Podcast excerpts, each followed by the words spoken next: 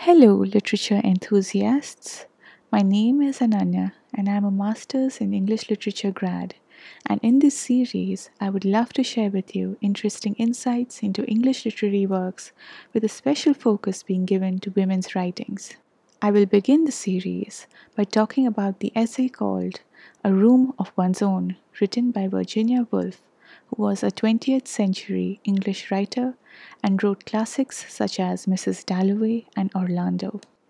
This essay is perfect to begin this series as it talks about how women from the 18th and 19th century onwards, as democratic traditions began to take root in many Western societies, and as the novel form emerged as a new genre, started to articulate their experiences and creativity in the form of novels, poems, and plays.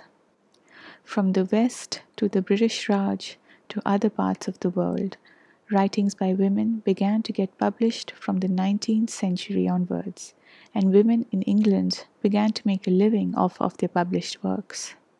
Women authors in the English language have come a long way since and have become major players in the literary field, but it all began relatively recently, only from the 18th and 19th centuries.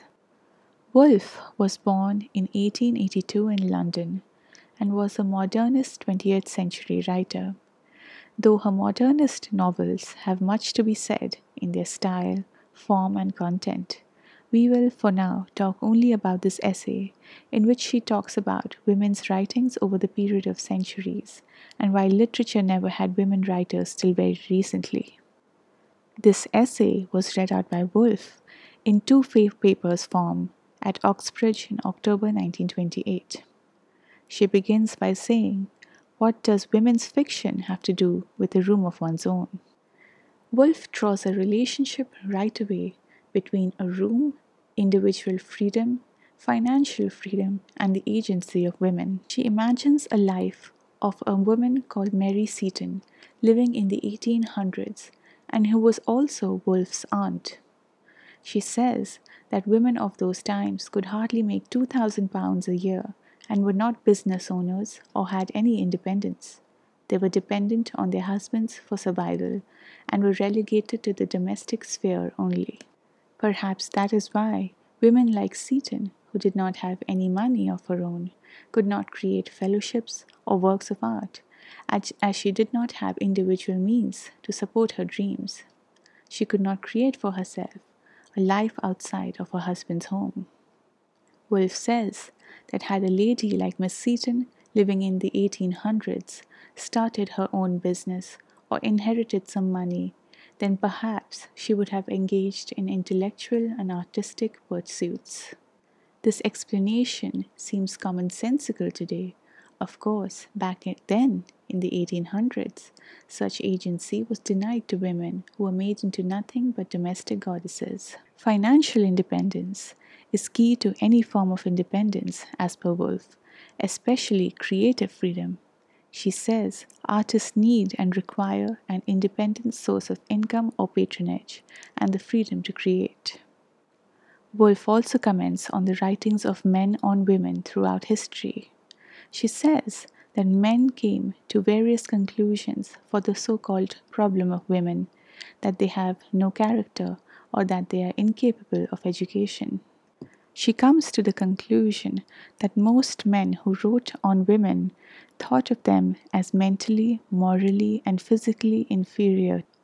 All these men writers were for some reason angry with women, and Woolf asks, but why were they angry? Because, Woolf says, these were more concerned with their own superiority than the inferiority of women, as it gave them a convoluted sense of confidence in themselves. The women function as a mirror to enlarge the sense of self of a man. But when she criticizes that image, it breaks. She says, and I quote, Women have served all these centuries as looking glasses possessing the magic and delicious power of reflecting the figure of man at twice its natural size. If she begins to tell the truth, the figure in the looking glass shrinks, his fitness for life is diminished. How is he to go on giving judgment, civilizing natives, making laws, writing books, dressing up, and speechifying at banquets. An end quote.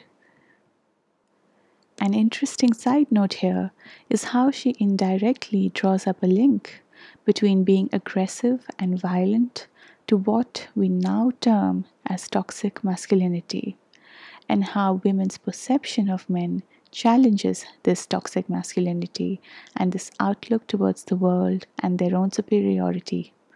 In short, how women empowerment breaks a traditional civilizational code often linked with the excesses of violence and conquest. She says, and I quote, they had money and power, but only at the cost of harboring in their breasts the instinct for possession, the rage for acquisition which drives them to desire other people's fields and goods perpetually, to make frontiers and flags, battleships and poison gas, to offer up their own lives and their children's lives. Woolf, in her feminist politics, in a way manages to criticize colonialism and war, which is way ahead of her times. Woolf goes back in time to the period of Elizabethan literature when Shakespeare wrote his timeless works of art. She says that she is puzzled why no woman was capable of writing at this time. Was no woman capable of a poem, a sonnet, or writing a play? Woolf says that she read the history of the time and found that women were largely oppressed during this period. She quotes Professor Trevelyan's book called History of England, and I quote The historian goes on The daughter who refused to marry the gentleman of her parents' choice was liable to be locked up beaten, and flung about the room without any shock being inflicted on public opinion.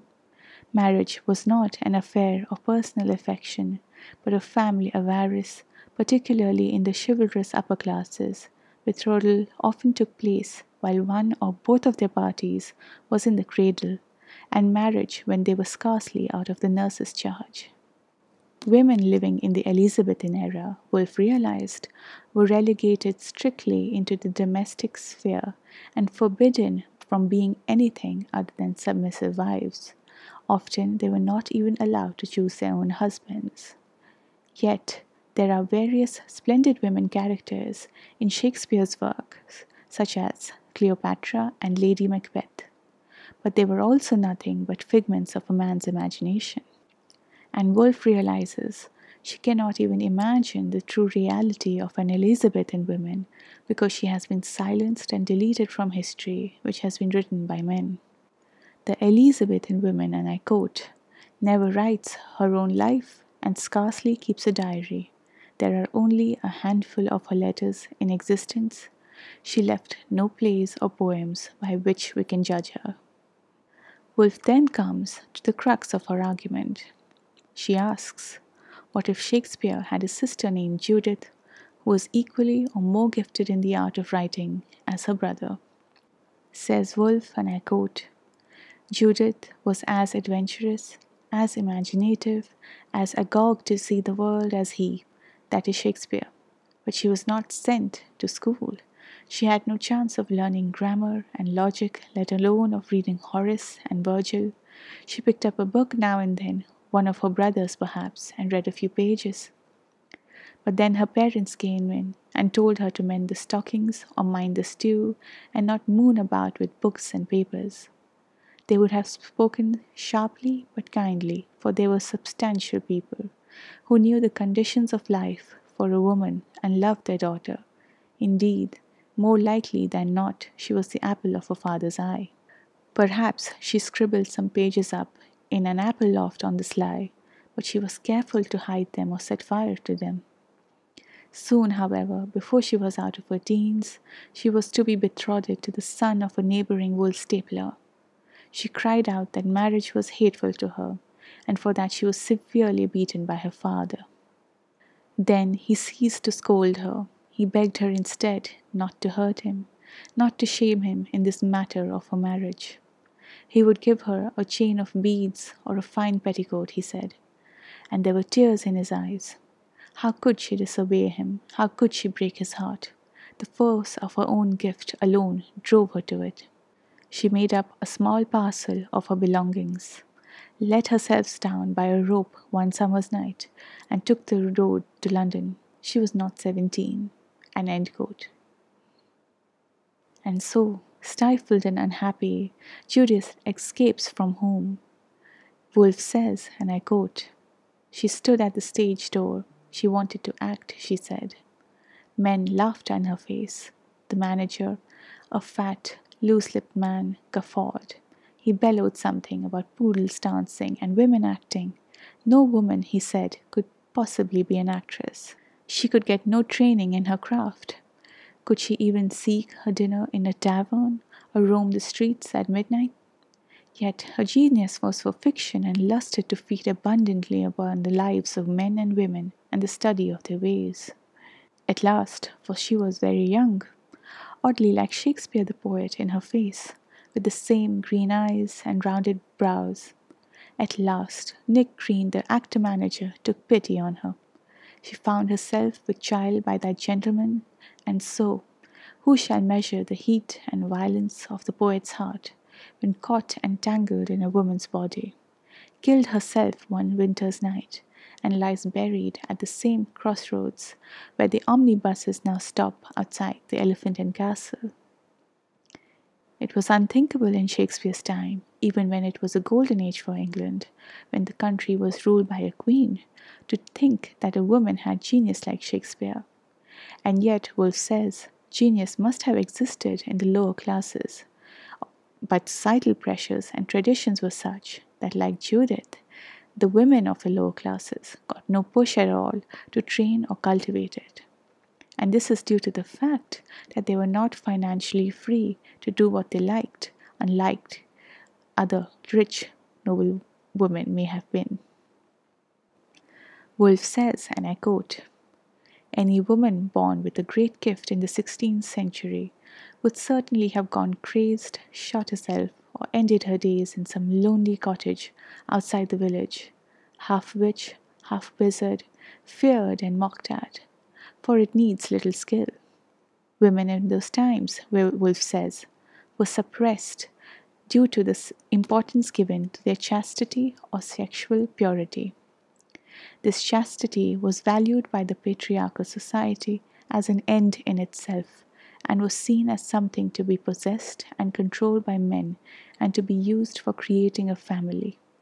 Thus, a woman was denied any say or freedom of mobility, as that would have broken this patriarchal family structure.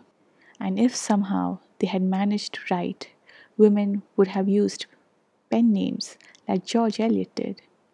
Woolf says, and I quote, it was a relic of the sense of chastity that dictated anonymity to women even so late as the 19th century. Currer Bell, George Eliot, George Sand, all the victims of inner strife, as their writings prove, sought ineffectively to veil themselves by using the name of a man. So, Woolf says, and I quote, that woman, then, was born with a gift of poetry in the 16th century was an unhappy woman, a woman at strife against herself, all the conditions of her life, all her own instincts were hostile to the state of mind which is needed to set free whatever is in the brain. The added impediments of society, which so restrained each and every facet of their lives, made it impossible for women to compose or write or pursue anything that gave them financial and intellectual independence. Woolf talks about how middle class women began to write from the 18th century onwards. As war reduced many families to poverty or rendered them without a male guardian, many women with some education began to write to support themselves. One example Woolf gives is of Aphra Behn, an 18th century dramatist who wrote plays to make money after her husband died. Another important reason women began to write was because the novel as a form emerged during this time. Still in its infancy, men had not gotten a hold of this genre, allowing women intellectual and creative freedom to do whatever they liked with this genre. with the emergence of the novel form, we see an emergence of women's literature in English writing. The classics, such as Austen's Pride and Prejudice, or George Eliot's Middlemarch, or the iconic novels by the Bronte sisters, were written during this time. But these women were either from the middle classes or from the lower aristocracy and were educated, even if they did not have much money. They were not lower class women. And these women were forerunners of a tradition that continues to this day and has grown immensely. Back in those days, even if women had to write, they did not necessarily have a room of their own, too. Woolf says, and I quote, Women never have an half hour that they can call their own. She was always interrupted. And when they wrote, they wrote in secrecy. Woolf says, and I quote, Jane Austen hid her manuscripts or covered them with a piece of blotting paper. Women were also denied freedom of mobility, which denied them the experience that is required to write novels that were other than domestic affairs. Thus, the novel form becomes an interior form in which women mostly wrote about their domestic lives, as that is what they knew of and had lived through. However, it was not as if they were unaware of this issue. In Jane Eyre by Charlotte Bronte, which was published in 1847, the protagonist Jane, who works as a governess, also wishes to go beyond the four walls of the mansion she works at and travel. In this epic novel, Eyre writes in first person, and she says, and I quote, Women are supposed to be very calm generally, but women feel just as men feel, they need exercise for their faculties and a field for their efforts as much as their brothers do. They suffer from too rigid a restraint, too absolute a stagnation, precisely as men would suffer. And it is narrow minded in their more privileged fellow creatures to say that they ought to confine themselves to making puddings and knitting stockings, to playing on the piano and embroidering bags. It is thoughtless to condemn them or laugh at them if they seek to do more or learn more than custom has pronounced necessary for their sex. And when we come to an episode dedicated to this novel, we will talk about this and how this relates to the character and her development, which is so fascinating and reflective of that, that readers continue to connect with it today. It is Bronte's concealed anger that comes through so brilliantly in the character of Jane Eyre, but that is an exciting episode for another time. Woolf says for a woman to write, she must have a room of her own with 500 pounds a year to sustain herself. Not just that, but she also has to have a lock on her door.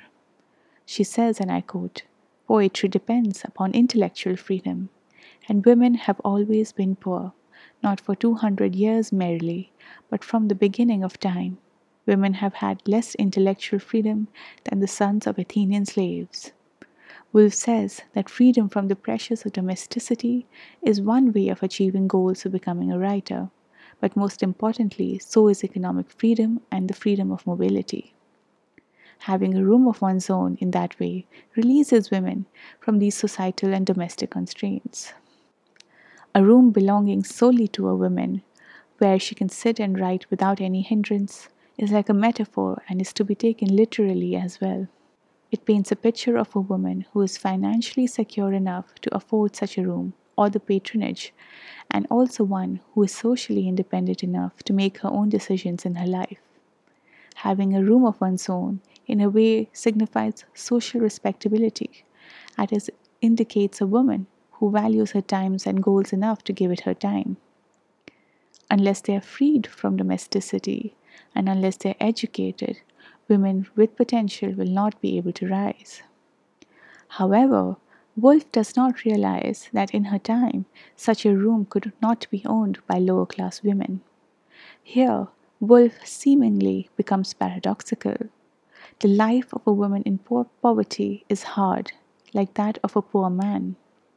It is harder for women since opportunities to earn are lesser and the society demands that they care for their families even if they work. Can a poor woman afford to live in a house where there are many rooms? Can she afford to take time out from working common jobs and taking care of the family? I think not. Like in the Elizabethan times, she too remains oppressed.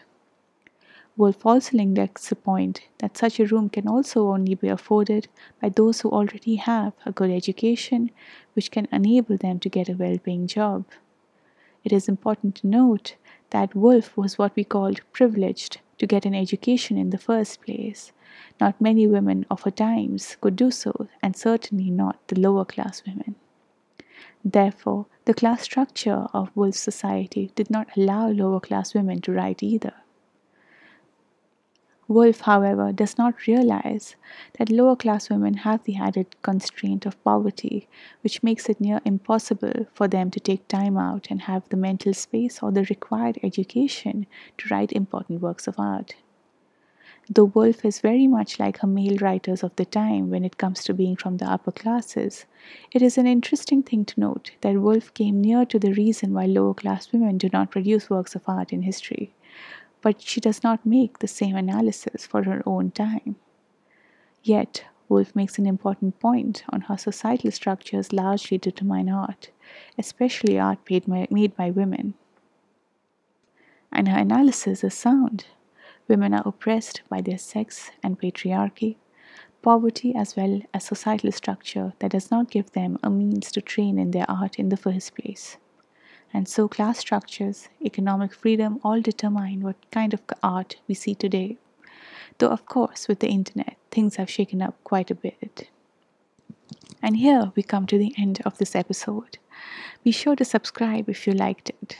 And in the forthcoming episodes, we will discuss more such classical works of art, but also works of art written by women from the other times, such as the modern times, and also in other languages, though of course translate it to English.